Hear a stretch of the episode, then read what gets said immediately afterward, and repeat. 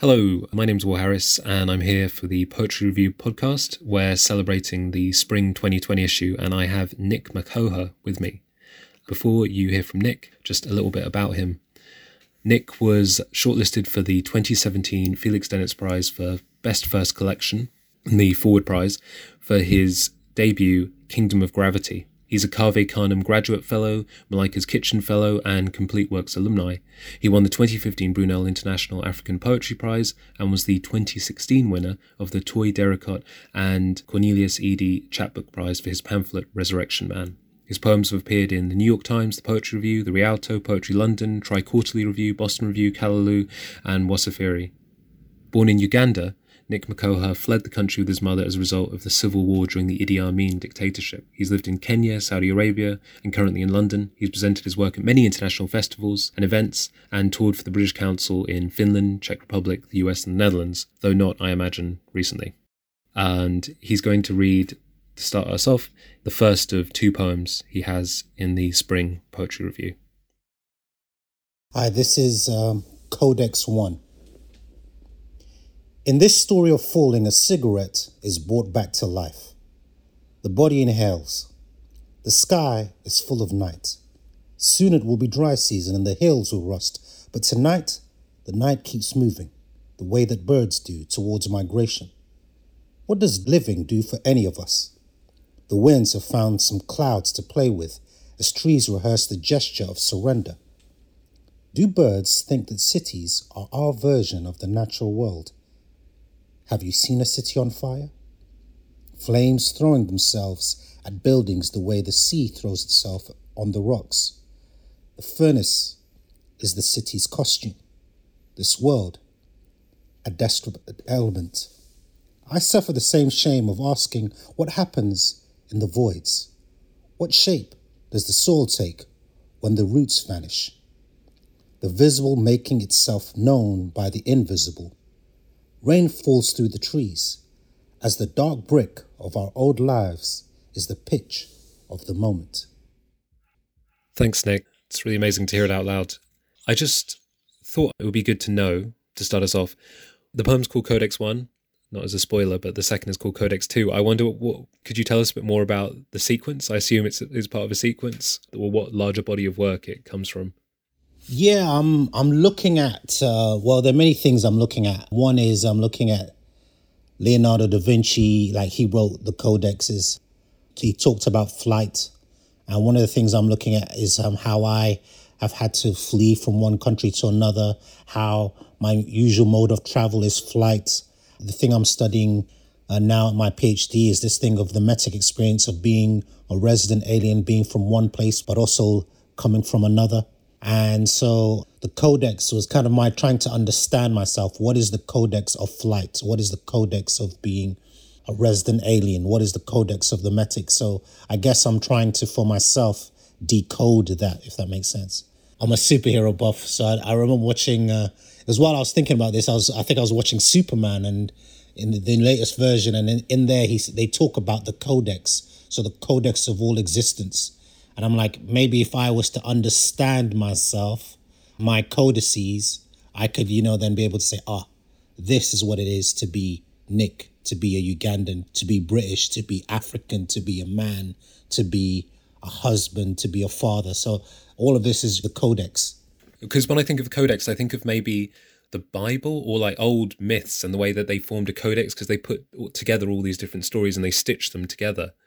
But there are all these different ones which kind of contradict each other, you know, all these stories about like the early life of Jesus and which ones they include in the codex, which ones they take out and put in another codex, which makes me think of, of superhero stories, all the different kinds of origin stories. That's right, exactly that, exactly the origin of something or the or the understanding of something. So it's like, how do you understand something that doesn't truly make sense? You know, I'm really trying to understand, I guess, myself. Like we never really look at the self. We don't even know what we would look like in the mirror properly.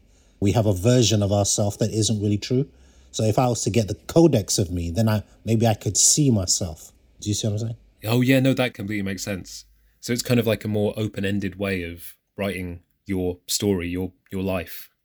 Yeah, but in a, in a much more, I guess, forensic way, even though on some level you always are the hero of your own story. But I, I hope I'm not the hero. I'm not the protagonist. it's a discovery, you know? This is reminding me, your first book, Kingdom of Gravity, is structured around airports. The first poem is... Um, Mombasa. Mombasa, uh, yeah, that's the one. I looked up because you've got the... Um, they're all the acronyms for different airports. Mombasa Airport, Entebbe International. At the end of Entebbe International, actually, you say, I find it hard not being a hero. Which kind of fits into this idea of, like, heroes. Are you a hero? Yeah. You're not a hero. In a sense, you're making yourself the hero because you're the one writing about it, but also... You're really ambivalent about that throughout the book, about centering yourself in these stories, because they're also not about you in so many ways. They're about everyone else. Yeah, I mean, that's true. I mean, it's weird. I just just this morning, I was listening to an interview by Inua Ellams, and when he was talking about his identity, about being a... He only became black when he came here, you know, but a lot of the stories of who we I say I am, not that it's true, but in some ways, they have to kind of filter through a white experience. In their world, I'm not the hero. Uh, if I was, if we were thinking of Heart of Darkness, I'm the villain. I'm the savage. My skin color puts me as the savage. The hero is a white body. So it's like, how do I tell these heroic stories when it's being read through a lens of, ah, oh, they're not like us. Like, I'm trying to bring that story so that we actually get a more rounded understanding of human existence. I'm not interested in I mean, I'm interested in my race, I get that, but I'm actually interested in knowing the whole story as opposed to a one-sided story. That's one of the most powerful things about your writing to me, the way it has this sense of intimacy and largeness, the way you're constantly sliding between I and we, or in a poem like Beatitude, the way you use the second person, kind of brings me on to something I wanted to talk about with you, which that poem made me think of. You say at the beginning of it, in this story of falling. We've been kind of talking about story. And at, on the back of your first book, uh, Terence Hayes writes about your amazing debut, and he says that your poems animate in the space between story and song, which actually links to one of your poems about another airport, C D G, where you say, sad is the man who asks for a story and can't come up with one. Later, while lying awake, my tongue will search for a song. I kind of wonder what you think about that distinction, story and song, or how it relates to this maybe. I don't know. I, I mean, uh, I, I guess I'm going to, first of all, I'm going to come out and say I, I believe in a higher existence. So I believe in God, and I believe in, you know, in his creation of the world. The, he didn't just say create the world. There was a musicality to it. There was a rhythm to it. Even when you hear a creation story and, and how the moon turns up and how the sun turns up, it's like there's this sequence, this oscillating between things. And even as I observe my son, like, he loves music. It's ridiculous. You can't get him to rehearse his drum lessons, but he'll listen to every song. There are times I'll play a song in the car that I'll think this is of my time, and he's singing the words, you know, and I'm like, how the hell do you know these lines?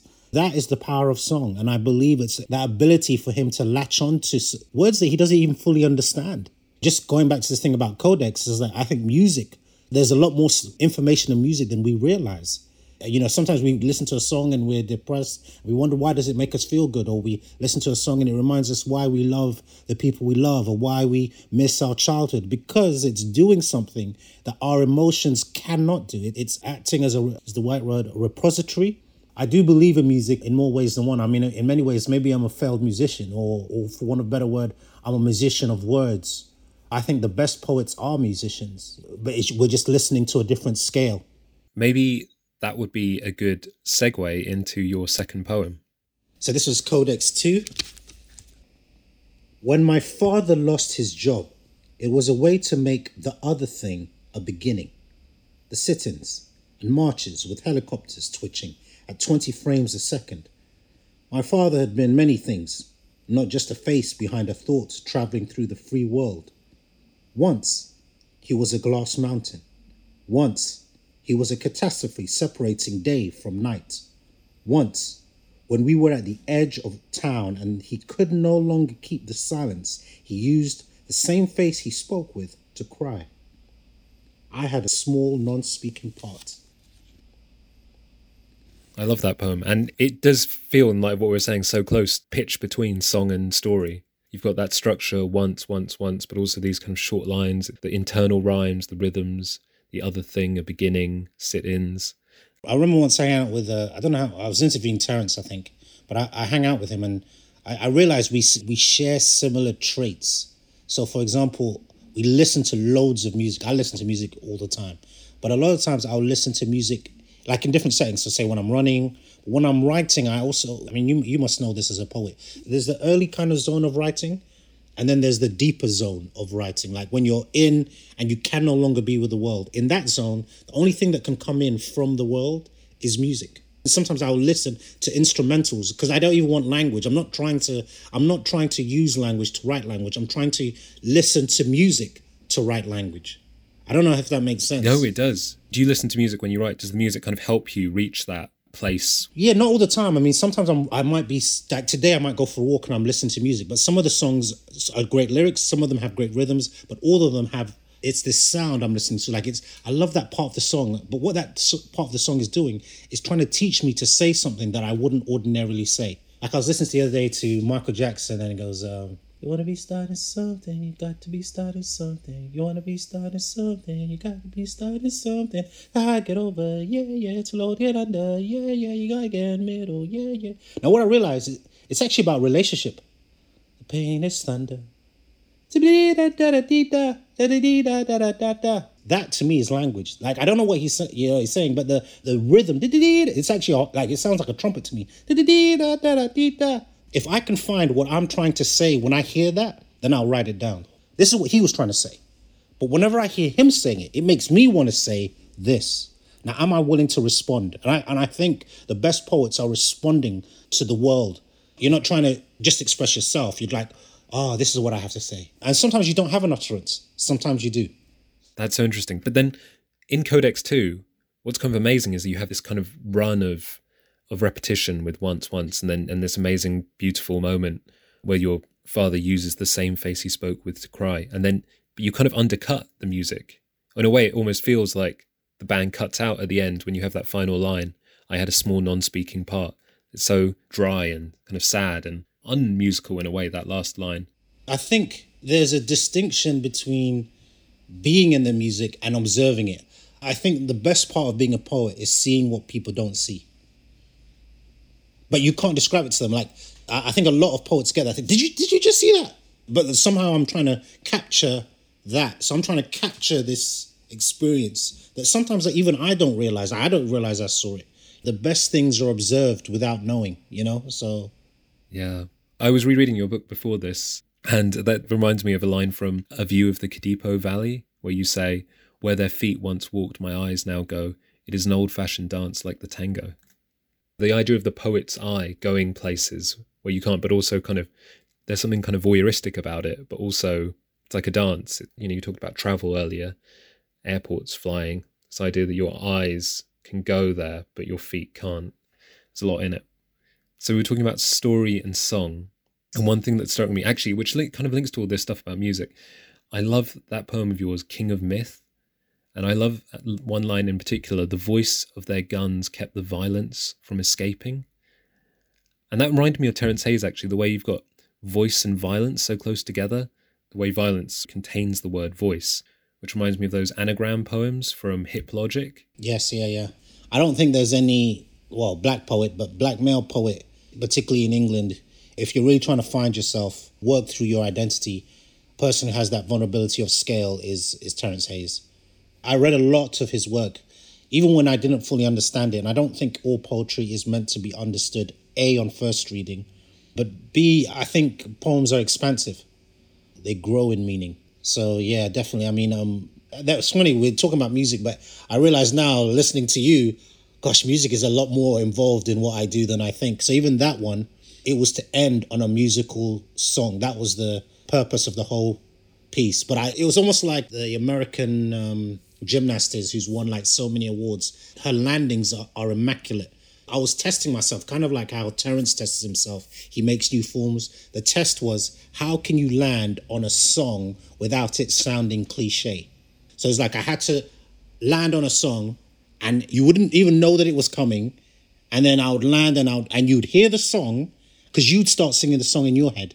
And now the poem is no longer in my head. It is in yours. I don't know why I made that up, but that was what I was trying to do. And I kept failing at it. And then eventually I got some version of it.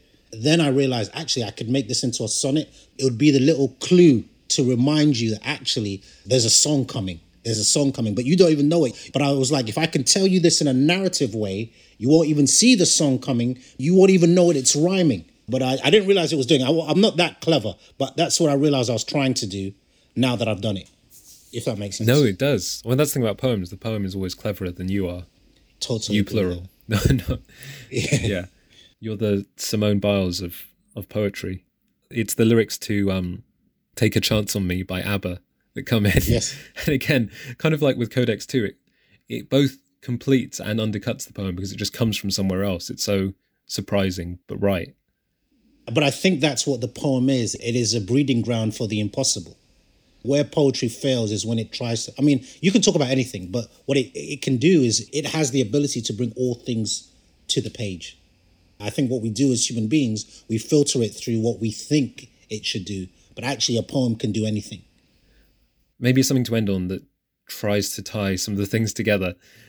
I was going to ask you about myth, King of Myth, and maybe myth as a way of holding a lot of a lot of that together, all the things you're trying to contain, all the stories, all the, the voices, the people, whether you experience that as a kind of responsibility. You talked earlier about the white gaze, how you only feel yourself as other, as black, in in Europe.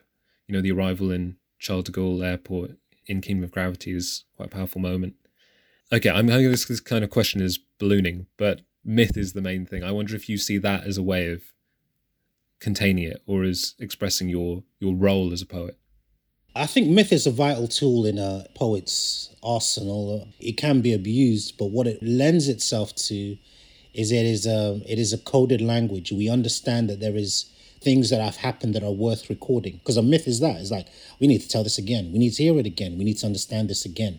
Even titling that poem, The King of Myth, ultimately it's about somebody who would be forgotten unless we mythologize them. In many ways, you know, I was trying to bring the Ugandan story to an important place.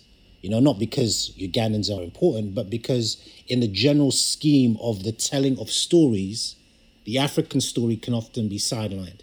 And then I wanted to go into a subset. I wanted to go to East Africa and another subset. I wanted to go to Uganda, another subset. I wanted to go to a rebel leader, which often we don't even speak about. But if I can tell you this story about a rebel leader's death, not even their life, that was the big jump for me. It's like, I won't even tell you about their life. We we all have lives, but I will tell you about how they died.